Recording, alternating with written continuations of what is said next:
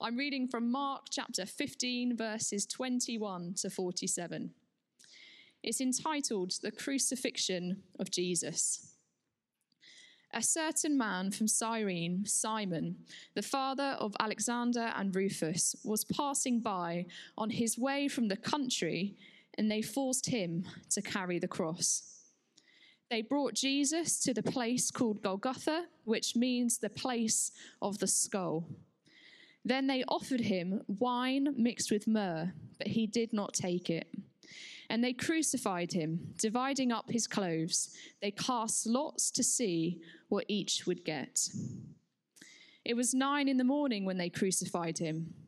The written notice of the charge against him read, The King of the Jews.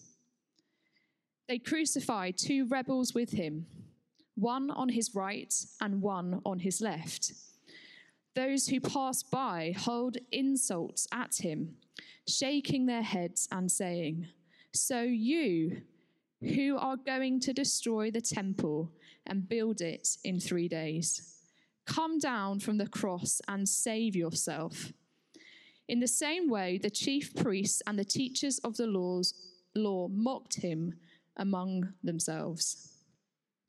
He saved others, they said, but he can't save himself. Let this Messiah, the King of Israel, come down now from the cross, that we may see and believe. Those who crucified him also heaped insults on him. The death of Jesus. At noon, darkness came over the whole land until three in the afternoon. And at three in the afternoon, Jesus cried out in a loud voice, Eli, Eli, Lama Sabachthani, which means, My God, my God, why have you forsaken me? When some of those standing near heard this, they said, Listen, he's calling Elijah. Someone ran, filled a sponge with wine vinegar, put it on a staff, and offered it to Jesus to drink. Now leave him alone. Let's see if Elijah comes down to take comes to take him down, he said. With a loud cry, Jesus breathed his last. The curtain of the temple was torn in two from top to bottom. And the, when the centurion who stood there in front of Jesus saw how he died, he said, Surely this man was the Son of God. Some women were watching from a distance. Among them was Mary Magdalene, Mary, the mother of James the younger, and, the, and of Joseph, and of Salome. In Galilee, these women had followed him and cared for his needs. Many other women who came up with him to Jerusalem were there also. The burial of Jesus. It was the preparation day, that is, the day before the Sabbath. So as evening approached, Joseph of Arimathea, a prominent member of the council, who was himself waiting for the kingdom of God, went boldly to Pilate and asked for Jesus' body. Pilate was surprised to hear that he was already dead. Summoning the centurion, he asked him if Jesus had already died. When he learned from the centurion that it was so, he gave the body to Joseph. So Joseph bought some linen cloth, took down the body, wrapped it in the linen, and placed it in a tomb and cut out the rock.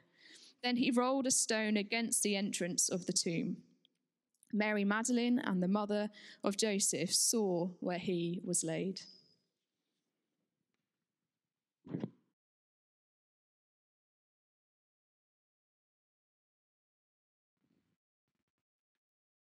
Let's pray.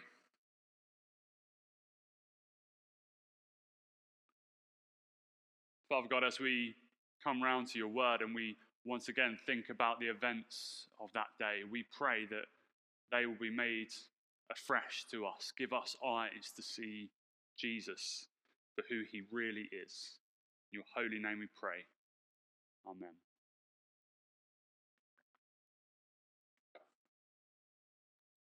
If you'd have been there that day, you would have been amazed. The crowd had gathered. It was a large crowd, almost too many to number.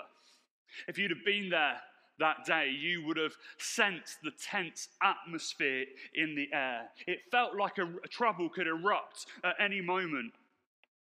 If you'd have been there that day, you would have realized that this feels very different from the crowd that had gathered just a few days earlier. On that day, there was an air of celebration in the air, an air of excitement, a sense of expectation, but all of that had gone now. This time, the mood was dark. The mood was angry. The mood was tense. And there was a different kind of expectation brewing. If you'd have been there that day, you would have seen Pilate stand in front of this crowd with two criminals either side of him. At least one was definitely a criminal. He'd been found guilty of all kinds of wrongdoings, all kinds of crimes. The other man, well, he'd done nothing wrong. But out of jealousy, out of hatred, out of a sheer evil plot to get him off the scene, some religious folk had decided to make sure he was arrested and accused of all kinds of crimes that he never, ever committed. And the decision Pilate was left with that day, as it was the custom to release a prisoner, should he let the criminal go? Or should he let the man who had done nothing wrong go? Pilate, though, was too weak to make such a decision on his own. After all, if he were to get this decision wrong, it would cause an uproar. So he puts the decision in the hands of the crowds. If you had been there that day, you would have seen this crowd get whipped up into a frenzy, shouting, Give us Barabbas! Give us Barabbas! Give us the criminal! He is one of us. If you'd have been there that day, you would have seen that crowd.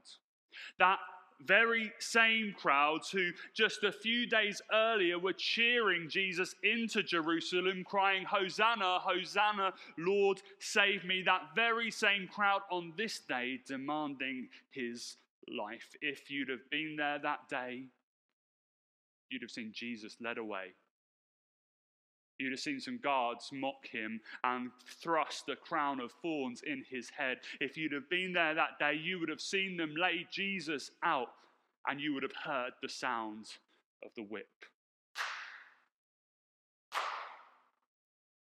Striking down into the body of Jesus, literally tearing skin from him with every strike. If you'd have been there that day, you'd have seen them stand Jesus up. He almost now looked unrecognizable because of what he had been through and the torture that he endured. So weak, in fact, that when the guards forced him to carry a cross to where he was going to be executed, he simply couldn't do it. If you'd have been there that day, you'd have seen another man picked out of the crowd, nothing to do with the situation. He was merely a passerby, but now he was caught up in the commotion. And he was made to carry an instrument of another man's death to the execution. If you'd have been there that day, you would have seen this Jesus led out of the city to a place called Golgotha, which means the place of the skull. You'd have seen him be stripped bare and laid out. If you would have been there that day, you would have heard the scream. It pierced through your very body as the nails were driven through his hands and his feet. If you'd have been there that day, you would have seen the sign which was placed above his head. This is Jesus, King of the Jews you'd have been there that day, you would have heard the words that he uttered as he gasped for air Father, forgive them, for they know not what they do. You would have seen how distressed he became when his father turned his back on him, when he cried out, My Lord, my God, why have you forsaken me? You would have seen the sky turn dark and the earth begin to shake. If you'd have been there that day, you would have heard him cry out, It is finished. And he gave up his spirit. If you had been there that day, you would have stared up at his lifeless body hanging on the cross. And maybe you would have asked yourself, why? Why did this have to happen to a man like this? Why did this have to happen to someone who all he did was love, who all he did was help people, who all he did was point people to God? Why did this have to happen to a man who took the lowliest of the low and gave them self worth? Why did this have to happen to a man who took the marginalized and made them part of the family? You had been there that day, you would have watched as a soldier thrust a spear into the side of his body and watched the blood and the water flow from him. And maybe, just maybe, you would have realized that the events which unfolded on that day, the things which happened before your very eyes, were for you. You see, many years before that day, another man had walked the earth. It was a very different kind of earth back then. It was an earth which was perfect and without pain, an earth where humanity were designed to live forever and be in relationship with God. And yet, that man gave it all up. He turned his back on a loving and holy God and decided to go his own way. And as a result of that man's decision, every single human that has ever lived has been infected with the same disease known as sin. You see, that's why the events of this day had to happen. That's why he was arrested. That's why he was accused, even though he did nothing wrong. That's why he was beaten, and that's why he was tortured, and that's why he was lifted up. So that you and I could go free. The Bible tells us that the wages, what we deserve because of our sin, is death, eternal separation from God. But the gift of God is eternal life. Why? Because he was pierced for our transgressions. He was crushed for our iniquity. The punishment that brought us peace was upon him.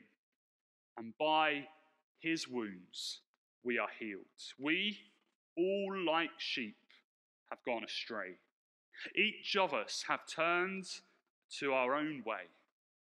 And the Lord has laid upon him the iniquity of us all. Today, because of Good Friday, you and I can know forgiveness. You and I can have a clean slate. You and I can have a fresh start. The question today is simple What will you do with this Jesus? For many, even if you don't call yourself a Christian today, there is a chance you have heard this story before. But here's the thing like any gift, any gift which is given, the gift that God gives of eternal life, of forgiveness of sins, of relationship with Him, is only relevant to you if you receive it for yourself. So today, this day, don't let this moment pass you by. Because what happened on that day, all those years ago, has eternal consequences. Because of that day, you can have life and life in all eternity. So today, receive the free gift that God gives to you. Today, if you're a Christian, if you're a follower of Christ, my encouragement to you is simple to once again look up at the cross.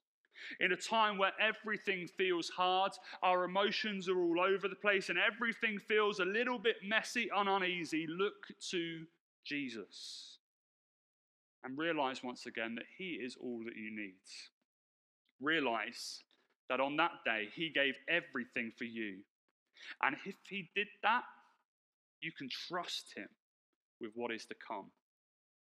If you're watching this today, if you're with us today and you're not a Christian, and you want to receive this free gift of salvation for yourself, in a moment, I want to pray a prayer that will help you start this journey with Christ. But before we do that, I want to put a video on. So let's watch the video.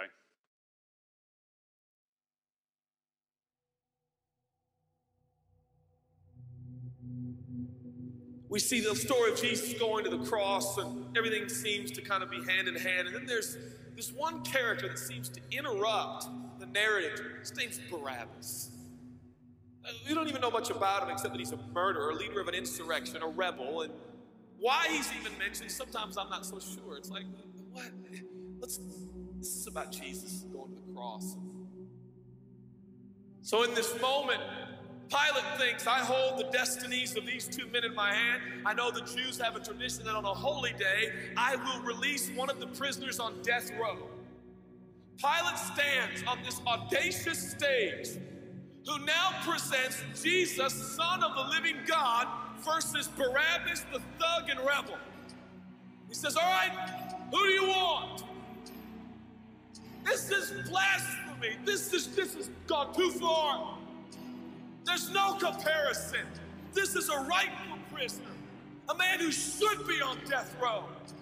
He's a rebel against Rome. He leads a, a rebellion. He murders people. He's a bad man. He's a thug and he's a crook.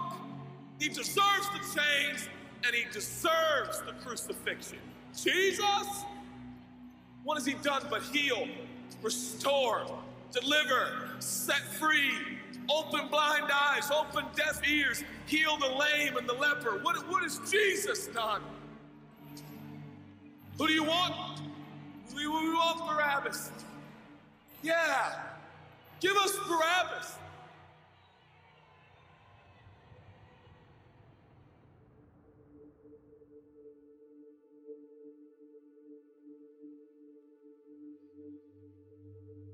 People say, Give us Barabbas. The Roman soldiers come up and they put the key in and they unlock Barabbas from his chains and shackles. And he walks down the platform, welcomed by all of his thug friends. Yeah, the people love me. Yeah, that's right. I don't even know who this Jesus guy is, but all I know is my people love me. There seems to be no conscience in Barabbas. There's no record of him turning to Jesus and saying, I owe you everything now, for you have set me free. No, I don't see any of that in Barabbas. God knew that. Jesus stood there, silent, for he knew the will of the Father. He said, It's fine, Father.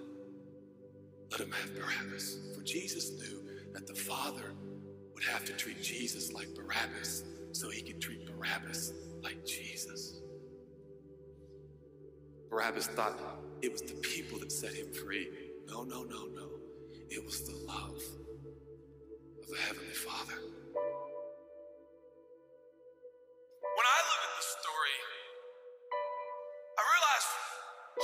Barabbas really is.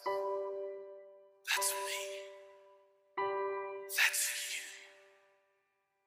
That's us. And I felt I was reading this the other day, and I felt God speak to me. I love Barabbas. I love him. God, he's a bad man. I love him.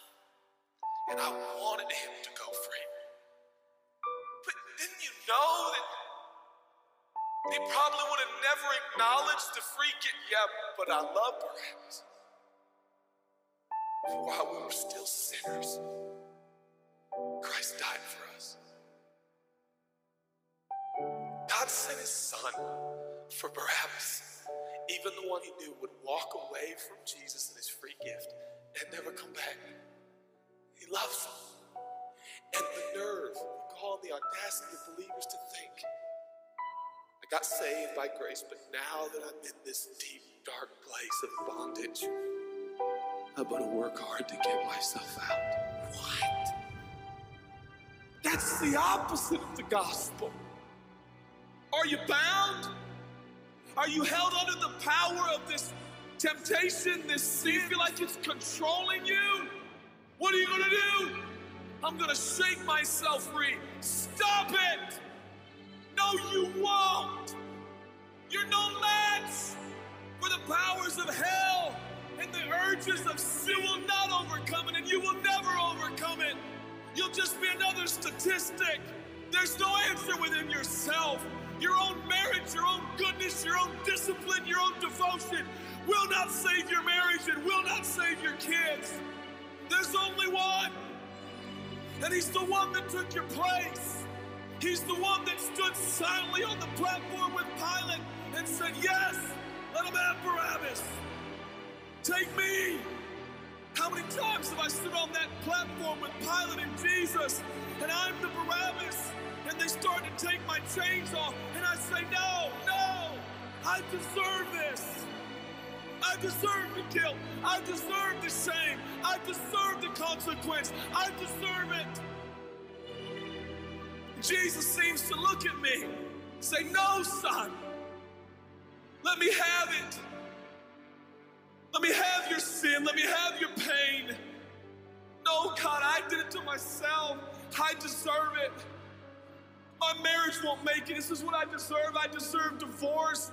I deserve poverty. I deserve sickness. I deserve it all. No.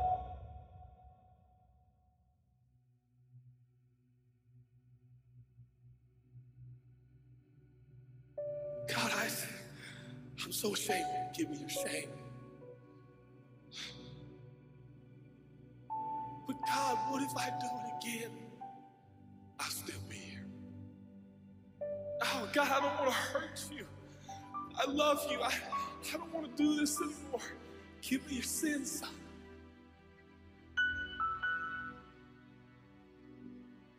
This is all we got. It's all I got. It's all you got. We can play games. We can play church games. We can pretend like some people are better than others and that's why they're blessed, or we can all come to the honest conclusion that it's God. And it's God alone. The greatest challenge is not your discipline, your devotion, your focus. Your greatest challenge is believing the gospel. Could it be that there's a God with a love so scandalous, so wide, so deep, so vast, so high? so expansive, so welcoming, so inclusive. Let me have your sin, son. Okay. When I give him my sin, I stand in this empty space of forgiveness and acceptance while Jesus walks off to the cross that I deserve. I see him, I see him walking to the post to be whipped. As I stand a free man, all the attention is turned now. And I feel the love of God saying, Go, son, live your life. I'll pay the price. Where did we get off thinking that we were going to set ourselves free? It's still Jesus. It'll always be Jesus. It'll never stop being the power of Jesus. If His blood is sufficient for your salvation, His blood is sufficient to sustain you through every challenge and every sin and every temptation. Jesus is enough.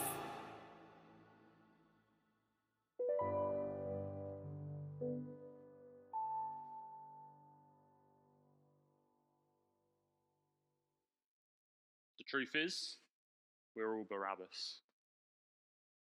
And Jesus Christ came, He lived the life that we should have lived and died a death that we deserved so that we might be free. If you're watching this today and you don't know Jesus for yourself and you want to start a journey with Him, you want to give Him your sin that He might give you life, I'm going to pray a prayer and I'd encourage you to pray it with me. And if you do, just simply write in the comments on Facebook or YouTube, I prayed that prayer. And we'd love to be in contact and help you start your journey with Christ. Let's pray. Lord God,